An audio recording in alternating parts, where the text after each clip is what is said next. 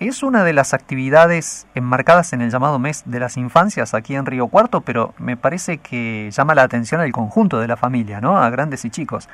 ¿Qué particularidades tiene la feria medieval que vamos a tener oportunidad de disfrutar el próximo fin de semana aquí en Río Cuarto? Bien, bueno, efectivamente sí, atrae a todas las edades.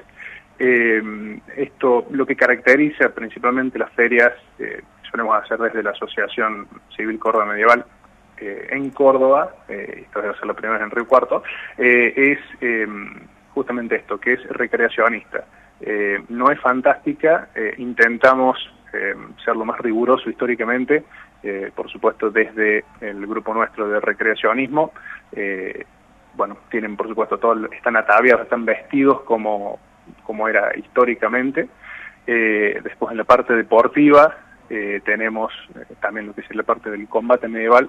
La gente que hace el combate medieval, estamos con armaduras, espadas, escudos, armas y armaduras históricamente correctas, digamos con su trasfondo histórico, bueno, justamente haciendo este recreacionismo. Cuando decís históricamente correctas, me imagino que ha habido antes de la concepción de la feria, de llegar a esa idea final que se termina exponiendo, todo un periodo de investigación y que ha sido meticuloso, ¿no? Ustedes lo que buscan es recrear una época, pero no de manera azarosa o aproximada, sino ser fieles a la historia misma. Exactamente, sí.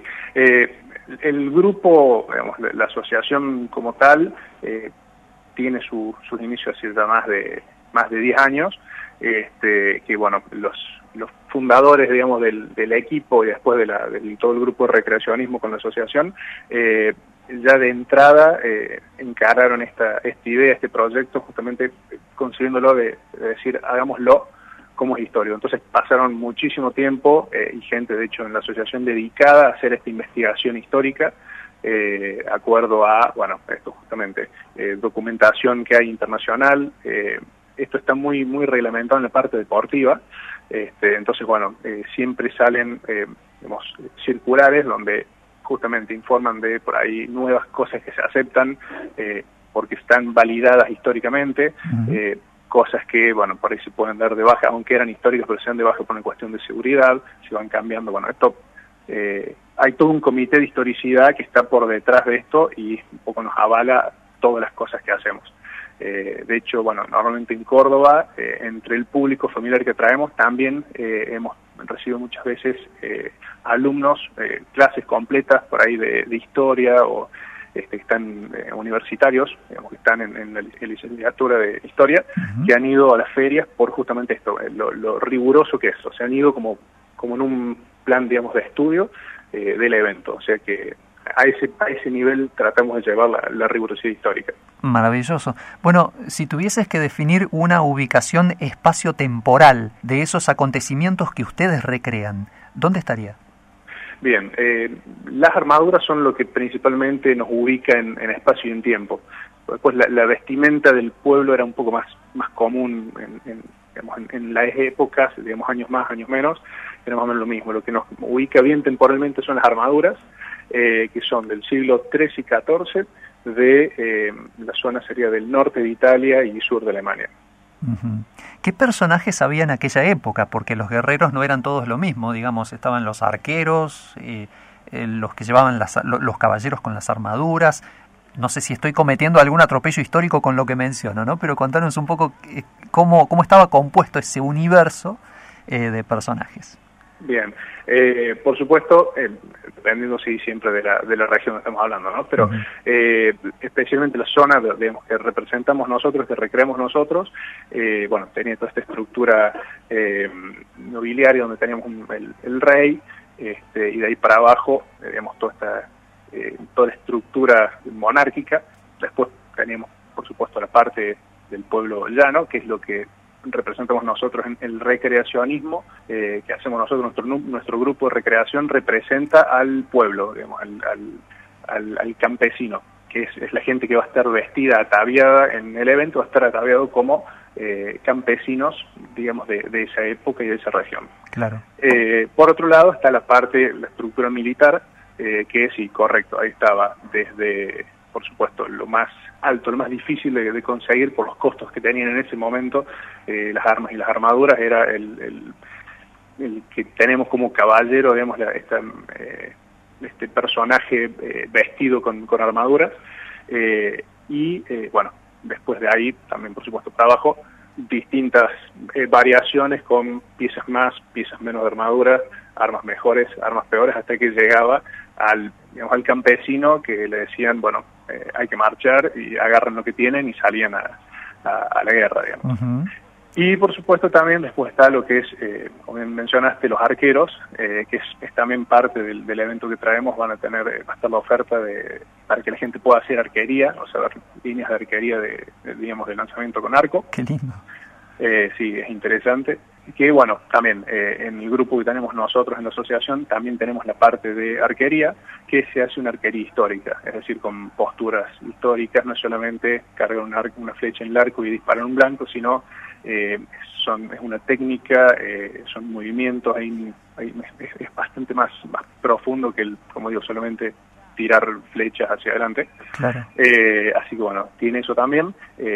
Y bueno, como un atractivo más interesante, que es una cuestión también por ahí más deportiva, no, eso no sería quizás tan histórico como tal, porque en realidad no hay registros tan contundentes al respecto, es el lanzamiento de hacha, que también vamos a tener ahí también en la feria, un puesto también para poder hacer lanzamiento de hachas hacia, bueno, un blanco, que va a estar ubicado y, por supuesto, consiguiendo todas las medidas de seguridad pertinentes. Claro, bueno, eso te iba a preguntar. Estamos hablando de espadas, arcos y flechas y hachas y está todo debidamente cuidado, me imagino, como para que se produzca en un entorno seguro y no haya ninguna clase de compromiso en materia de integridad humana, ¿no?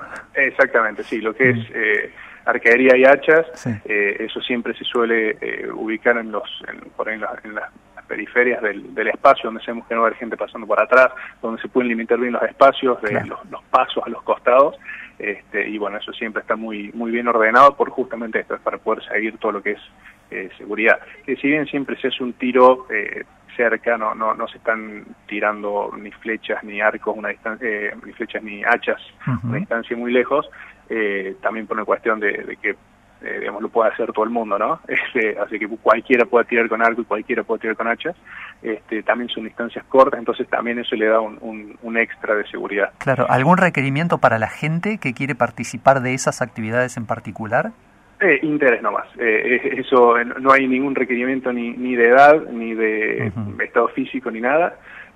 Solamente acercarse ahí al puesto. Está bien. Y lo que mencionabas de las espadas, bueno, por supuesto, las espadas, eso tenemos para la parte deportiva, eso también comentaba, está muy muy reglamentado. Son espadas de verdad, o sea, es acero de verdad, tienen el peso reglamentario, tienen la contundencia reglamentaria, digamos, pero no tienen filo, es decir, el máximo filo admitido son 4 milímetros. Así que, bueno, eso también es una cuestión de seguridad para los luchadores, digamos. Eso sería lo único no histórico, la falta de filo en el arma. Pero claro, bueno, es lo que habilitaría poder hacer este deporte. Pregunto desde el absoluto desconocimiento, ¿las luchas están guionadas o tienen un condimento de espontaneidad en donde no se puede imponerse cualquiera? No, son completamente espontáneos. Nosotros lo que vamos a hacer acá en particular es una exhibición, uh-huh, es decir, no es una pelea como se hace en los torneos, digamos, que si en los torneos es a todo, digamos. Acá en este caso, como somos, bueno, todos compañeros de equipo, además tenemos torneos en los próximos meses tenemos torneos, entonces también intentamos cuidarnos, entonces no es guionado, pero sí digamos, no es al 100%, bajamos bastante la intensidad y todo. Por eso es una exhibición. No es guionado, uh-huh, es espontáneo, pero tampoco es con digamos, la explosividad o la contundencia que hay en un torneo o en una pelea de verdad, digamos. Claro, vi gente con mucho pelo, como era en la época, con cabelleras muy impactantes, algunos con barbas muy tupidas. Digo, cómo cuidan todos los aspectos, ¿no? Es una maravilla desde lo visual, y un atractivo que no hemos tenido antes en Río Cuarto, así que francamente se los espera con muchas ganas. Te pregunto porque también hay artesanos, hay música en vivo, hay patio de comidas. ¿Respetan o guardan relación con la temática medieval estos aspectos o son un complemento para el núcleo de la feria? Bien, sí, lo que es la música y artesanos, sí, apuntamos a que es esto, que sea artistas que hagan cosas relativas a lo medieval, por supuesto en artesanías que sean cosas lo más cercano al ambiente que se genera. Claro. Y música también, la idea es esto, es poder hacer música que esté en el sector. Es difícil conseguir músicos, es decir, hay muchas bandas, porque hacen por un Río Cuarto y poco, hasta por ahora tenemos confirmado que de Río Cuarto a un artista, que es Nahuel Rosandal, que hace canto gutural mongol, que es muy interesante, así que bueno, eso sería como otra oferta que es local, artística. Bueno, va a estar la abuela haciendo música en vivo.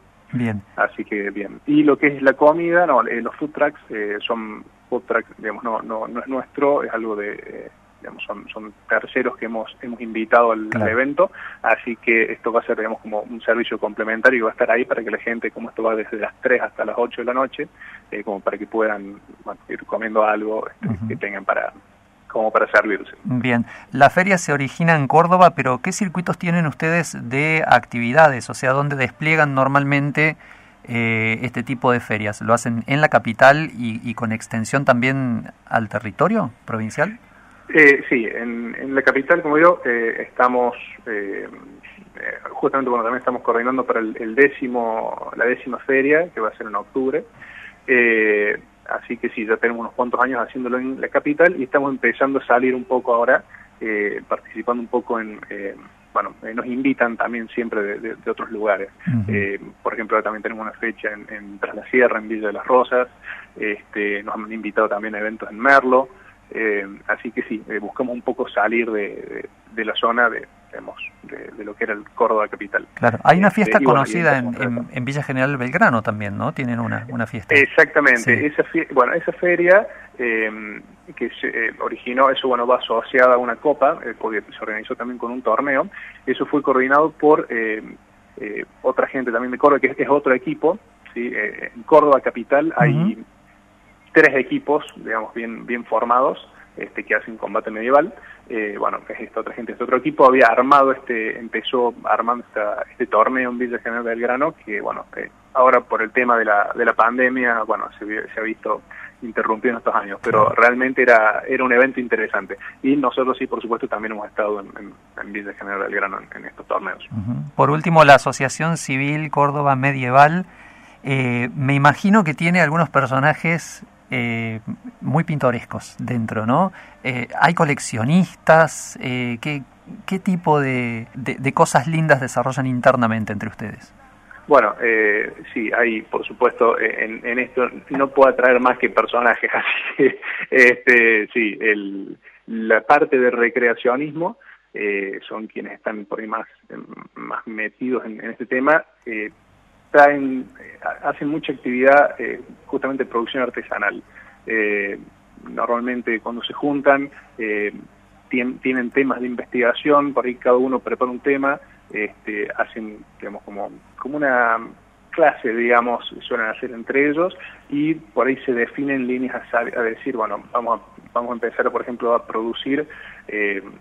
escarceles, por ejemplo, es como un bolsito de cuero. Entonces, todos se ponen con eso y se va haciendo. Eso es como que se va armando como una pequeña colección, digamos, de elementos históricos que, bueno, en algunos casos quedan para la asociación, en algunos casos quedan, digamos, ofrecidos también para el público en en este tipo de eventos que hacemos. O sea, en el puesto nuestro de artesanía van a poder encontrar algunas productos y algunas cosas hechas por los chicos de historicidad.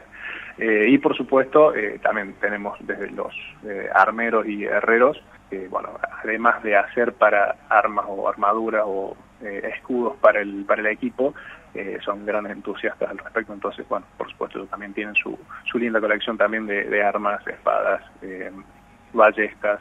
Hay una linda mezcla, pero siempre todo alrededor, en torno a toda esta cuestión histórica medieval.